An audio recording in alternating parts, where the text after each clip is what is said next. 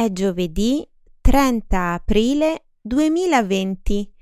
Benvenuti al nostro programma settimanale News in Slow Italian. Un saluto a tutti i nostri ascoltatori. Ciao Stefano. Ciao Milena, un saluto a tutti. Come d'abitudine, nella prima parte del programma ci occuperemo di notizie internazionali.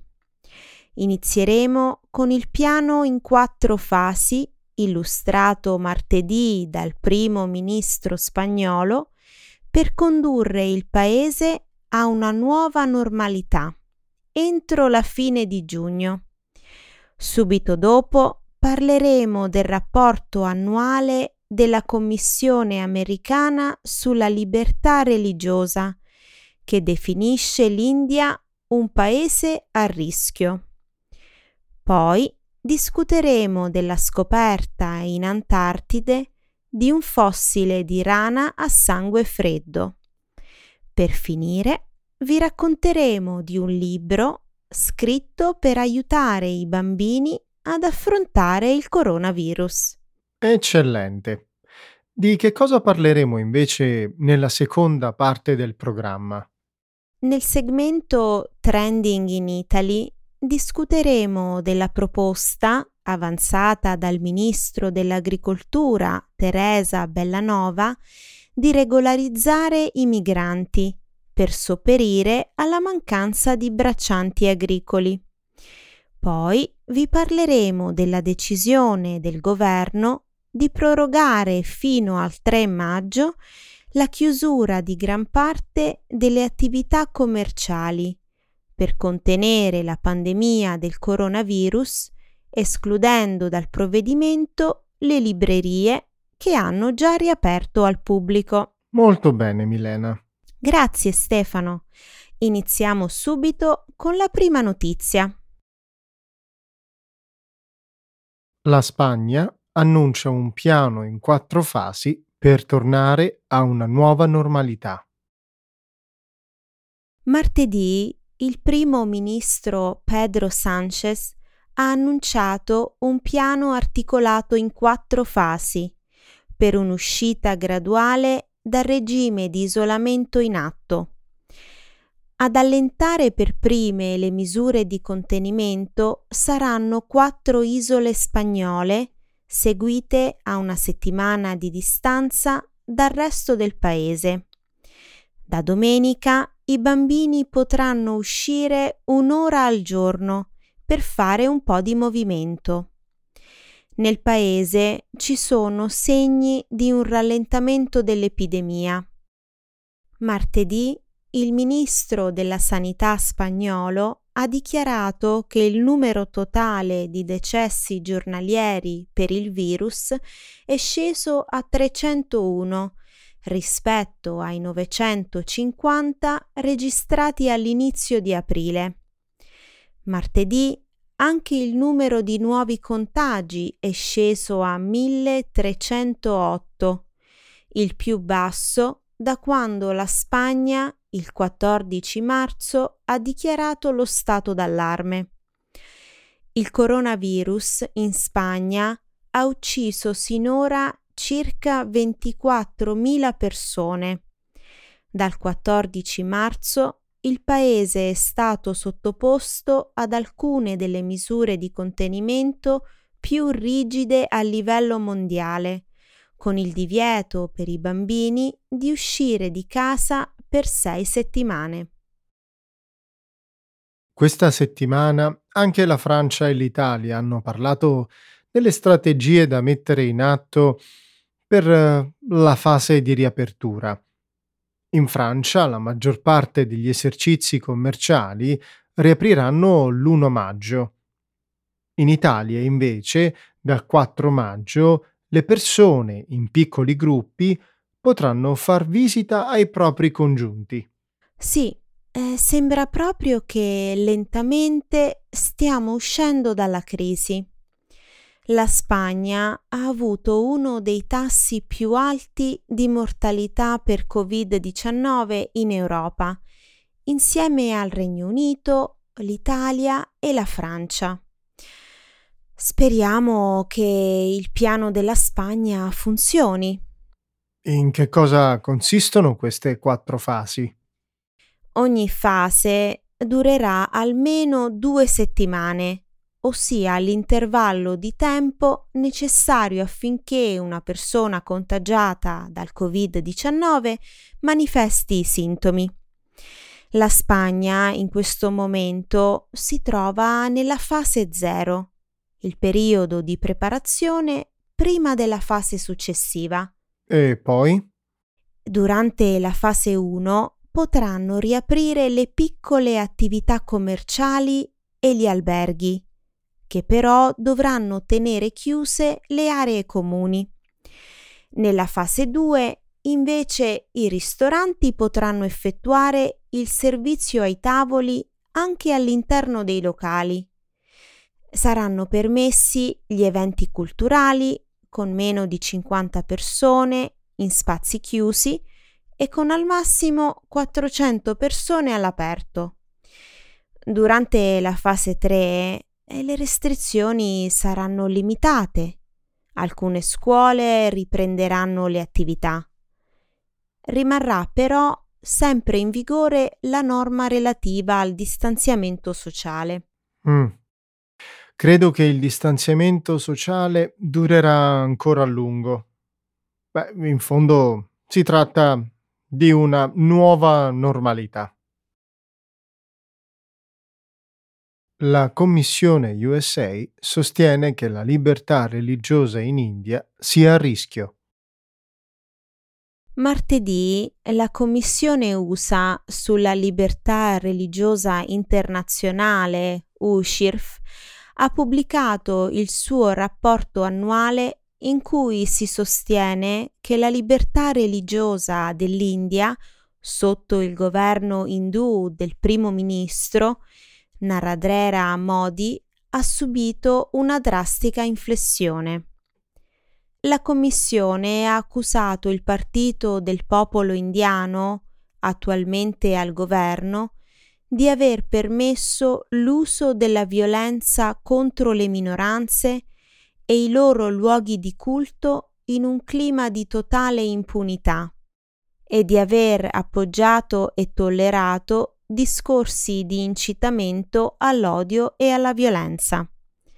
Nel rapporto dell'USHIRF si parla anche della detenzione di 1.800.000 musulmani uiguri in Cina, della terribile situazione in cui versa quasi un milione di musulmani Rohingya, rifugiati in Bangladesh dalla prigionia di circa 50.000 cristiani in Corea del Nord e dell'aumento dell'antisemitismo in Europa, insieme ad altri episodi di violazione della libertà religiosa. Secondo la Commissione, in due paesi, il Sudan e l'Uzbekistan, sarebbero stati fatti progressi importanti per la risoluzione delle problematiche religiose. L'USHIRF è stato istituito ai sensi della legge internazionale per la libertà religiosa del 1998, 1998 come una commissione federale governativa bipartisan e indipendente. La Commissione ha anche raccomandato che il Dipartimento di Stato indichi l'India come un paese di particolare preoccupazione, una definizione riservata alle situazioni peggiori. Come quella in Russia. Esatto. Non trovi interessante che il presidente Trump abbia eh, rapporti di calorosa amicizia con i leader accusati dalla Commissione di calpestare i diritti religiosi nei propri paesi? Eh, lo trovo triste, ambiguo e soprattutto di nessun aiuto nella risoluzione delle problematiche legate al rispetto dei diritti religiosi presenti in questi paesi. È strano Il presidente Trump è considerato da molti americani come un difensore della libertà di religione. Ne ha parlato tantissime volte. A meno che non si tratti della religione musulmana. Lo scorso autunno, a un evento Howdy Modi svoltosi a Houston, eh, il presidente Trump ha definito Modi uno dei migliori, più devoti e leali amici degli Stati Uniti, aggiungendo che lui sta facendo un lavoro eccezionale per l'India e tutti gli indiani. In febbraio, durante un viaggio in India, Trump ha dichiarato di aver parlato con Modi del suo impegno per far rispettare le libertà religiose, ma si è rifiutato di approfondire l'argomento, sostenendo di considerare queste cose di competenza dell'India. Ha detto anche che Modi vuole con forza che le persone possano godere di libertà religiosa. Durante la visita di Trump in India, alcuni gruppi hanno attaccato i quartieri musulmani a Nuova Delhi. Secondo quanto riferito, la polizia rimaneva a guardare o addirittura partecipava alle violenze. Non me lo sto inventando, Milena, è scritto anche nel rapporto dell'USHIRF. Questo è l'aspetto più sconfortante dato la grande differenza tra la concezione di libertà religiosa tra l'Ushirf e il presidente Modi, non credo che il governo indiano dia molto peso alle conclusioni contenute nel rapporto dell'Ushirf. Questo di sicuro. E in una replica alla raccomandazione della Commissione di indicare l'India come un paese di particolare preoccupazione, un portavoce ha dichiarato che il governo indiano potrebbe ora considerare la Commissione come un'organizzazione che desta particolare preoccupazione e che verrà trattata di conseguenza. Trovato il fossile di una rana a sangue freddo in Antartide. Il ritrovamento di frammenti fossili di rana risalenti a circa 40 milioni di anni fa ha permesso di stabilire che le rane a sangue freddo un tempo abitavano in un Antartide caldo. La forma delle ossa fossili scoperte nel 2015 dal paleontologo svedese Thomas Morse indica che la rana preistorica apparteneva probabilmente a una specie che oggi vive in Sud America. Lo studio è stato pubblicato lo scorso 23 aprile sulla rivista Nature. Le ossa fossilizzate della rana sono state recuperate tra il 2011 e il 2013 durante una spedizione sull'isola Seymour che si trova nella penisola antartica a circa 1100 km dalla Terra del Fuoco. Le varie migliaia di reperti raccolti durante la spedizione sono stati poi analizzati dal team di ricerca negli anni successivi. Gli scienziati hanno trovato due ossa, una del cranio, l'altra dell'anca, che assomigliano molto a quelle della rana Calipto cefalella, endemica del Cile.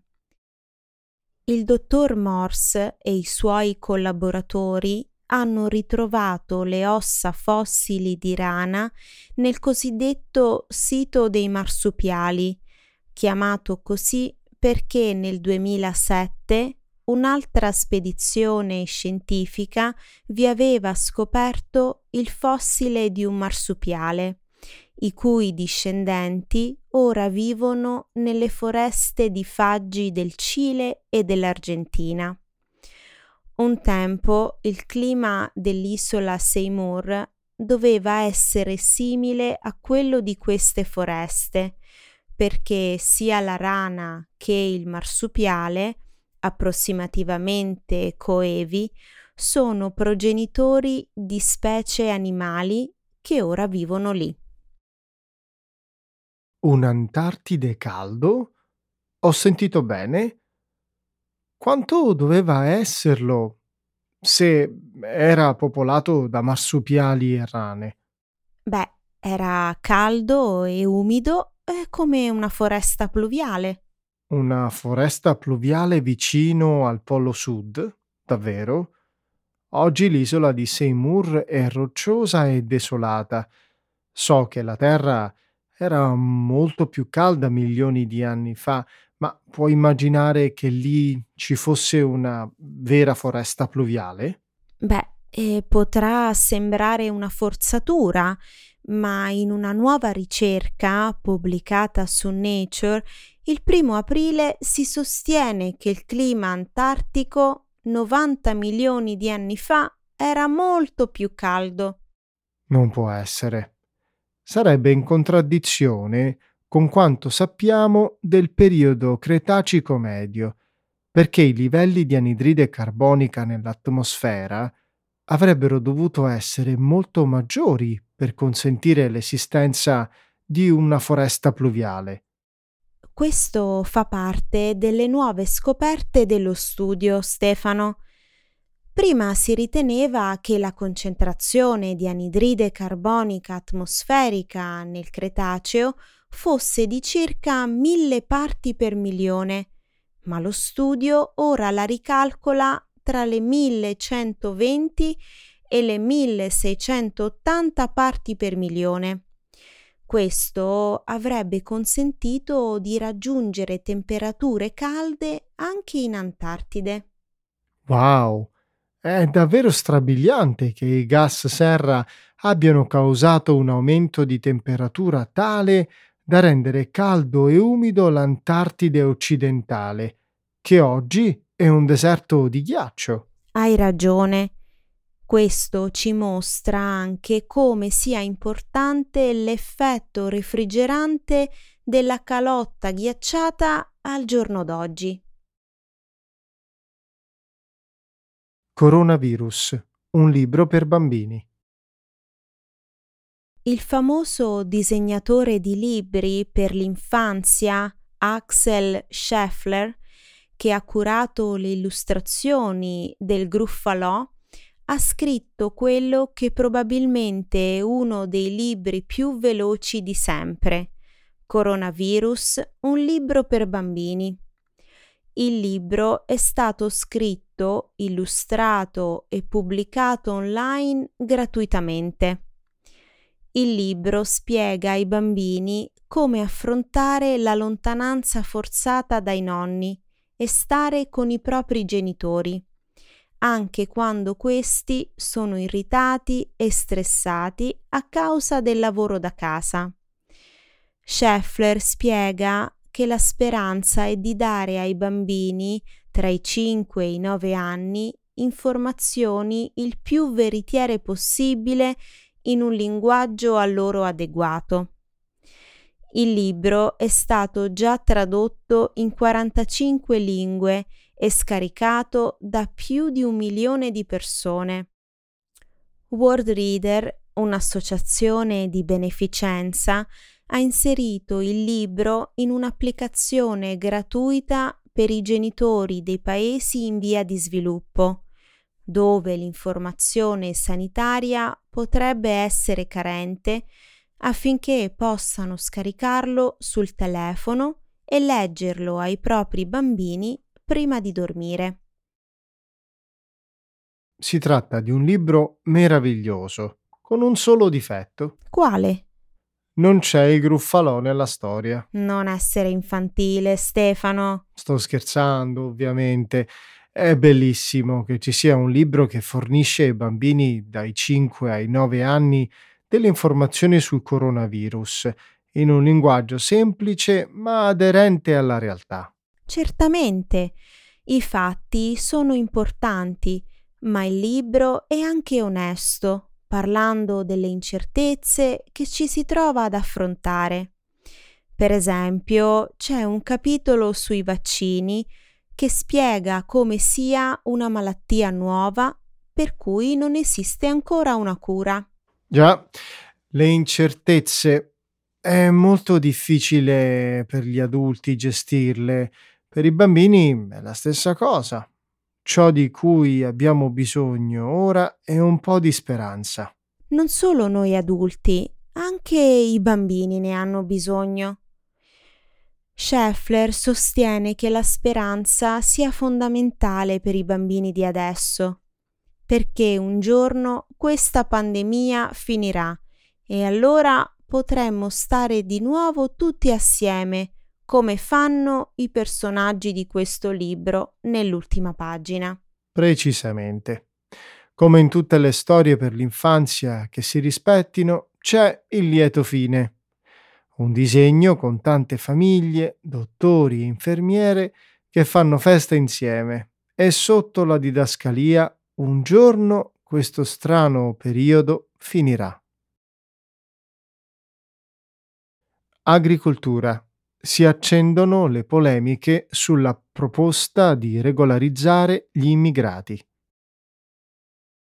Sapevi che l'emergenza del coronavirus sta causando non pochi problemi anche al settore agricolo del nostro paese?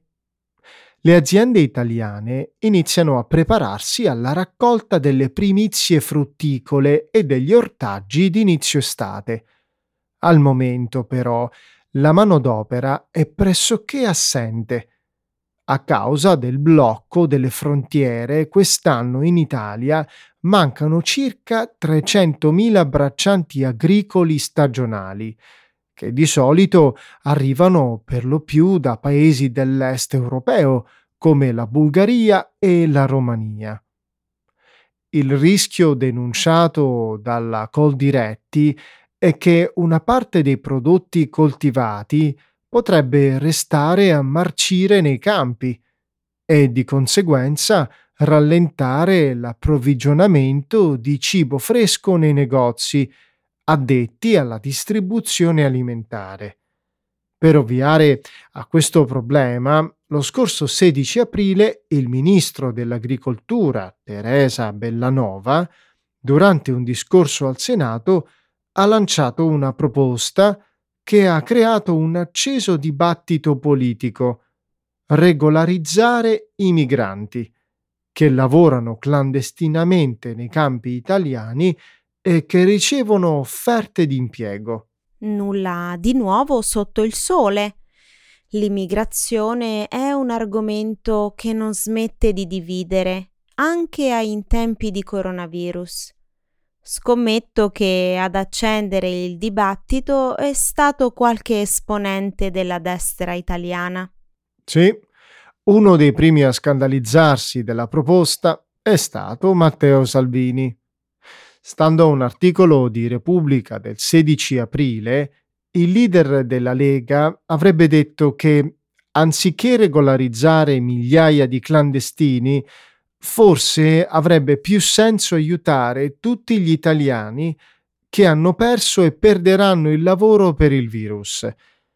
Raramente mi capita di condividere le sue opinioni, ma in questo caso forse Salvini non ha tutti i torti. Mi chiedo quanti disoccupati sarebbero disposti ad andare a lavorare nei campi sopportando lunghe ore di estenuante fatica in cambio di stipendi molto bassi, senza considerare che nell'immaginario collettivo quello dei campi è considerato un lavoro umile e poco ambito. Sì, ma in situazioni di difficoltà come quelle che sta affrontando il nostro paese, non è da escludere che ci siano cittadini disposti a partecipare alla raccolta di frutta e verdura. A mio avviso, l'opportunità di lavorare nei campi potrebbe essere offerta, per esempio, ai giovani in cassa integrazione o a chi usufruisce del reddito di cittadinanza. Certo, si potrebbe fare un tentativo, nel nostro paese vivono nascosti nell'ombra dell'illegalità anche migliaia di immigrati le cui domande d'asilo non sono ancora state accettate. Questa gente, priva di qualsiasi forma di tutela, viene regolarmente impiegata nel lavoro agricolo, finendo per essere sfruttata da agricoltori senza scrupoli e dalla criminalità organizzata. Sarebbe ora di sfruttare l'emergenza sanitaria nazionale nel migliore dei modi, Stefano. Che cosa intendi? In un articolo pubblicato dal quotidiano Il Giornale lo scorso 31 marzo, il giornalista scrittore Roberto Saviano ha suggerito che l'Italia dovrebbe seguire l'esempio del Portogallo, che ha regolarizzato tutti gli immigrati, in modo da non lasciare nessuno fuori dal sistema sanitario durante questa emergenza sanitaria. Se il nostro paese riuscirà a fare lo stesso, ha detto lo scrittore napoletano, potremo dire che la società avrà usato la tragedia per migliorarsi. La decisione del governo di riaprire le librerie divide il mondo del libro.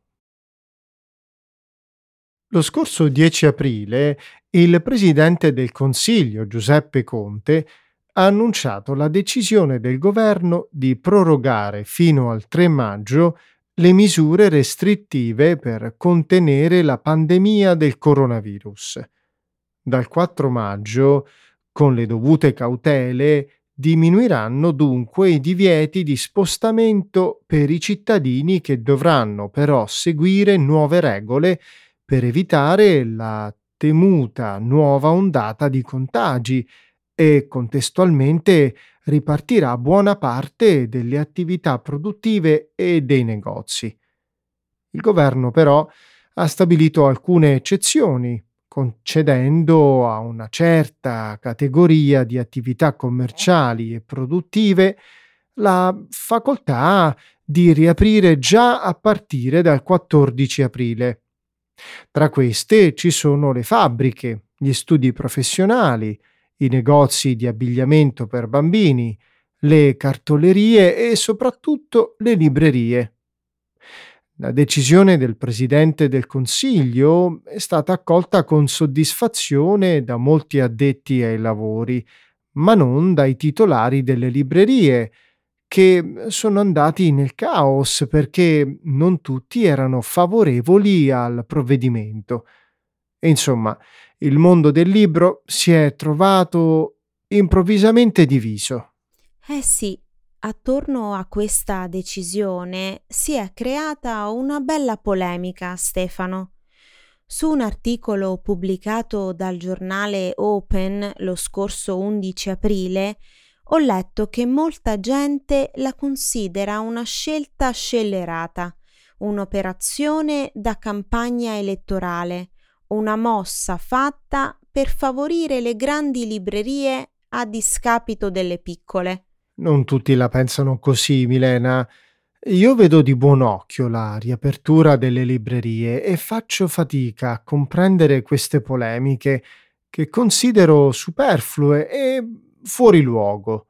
Per esempio, non mi spiego perché non sia stato fatto lo stesso ragionamento anche per altri tipi di attività commerciali.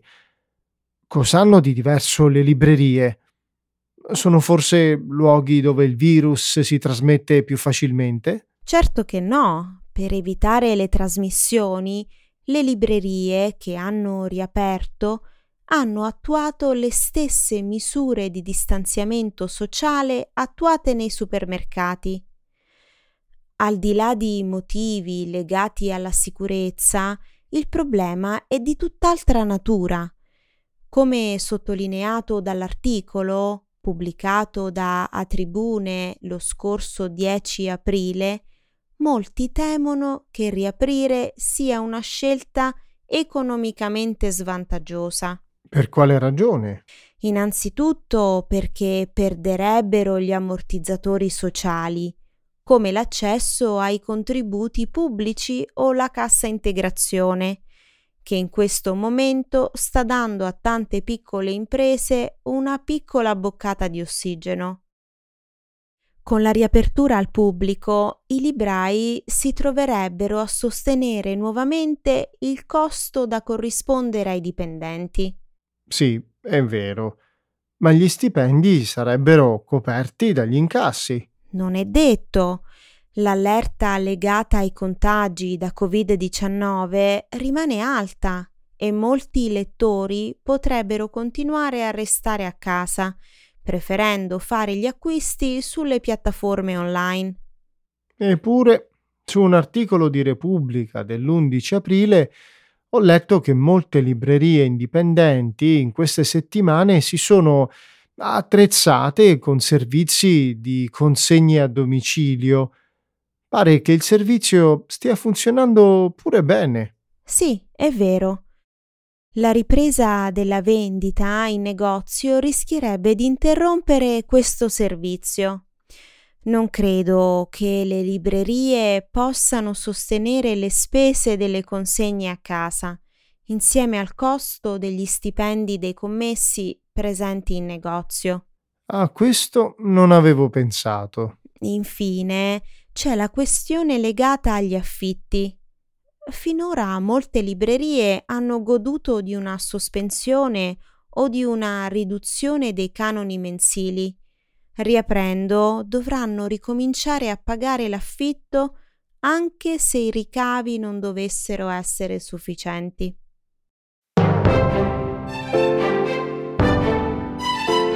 Milena, siamo arrivati alla fine della nostra puntata. Hai proprio ragione Stefano, è tempo di salutare i nostri ascoltatori. Ciao a tutti, a presto!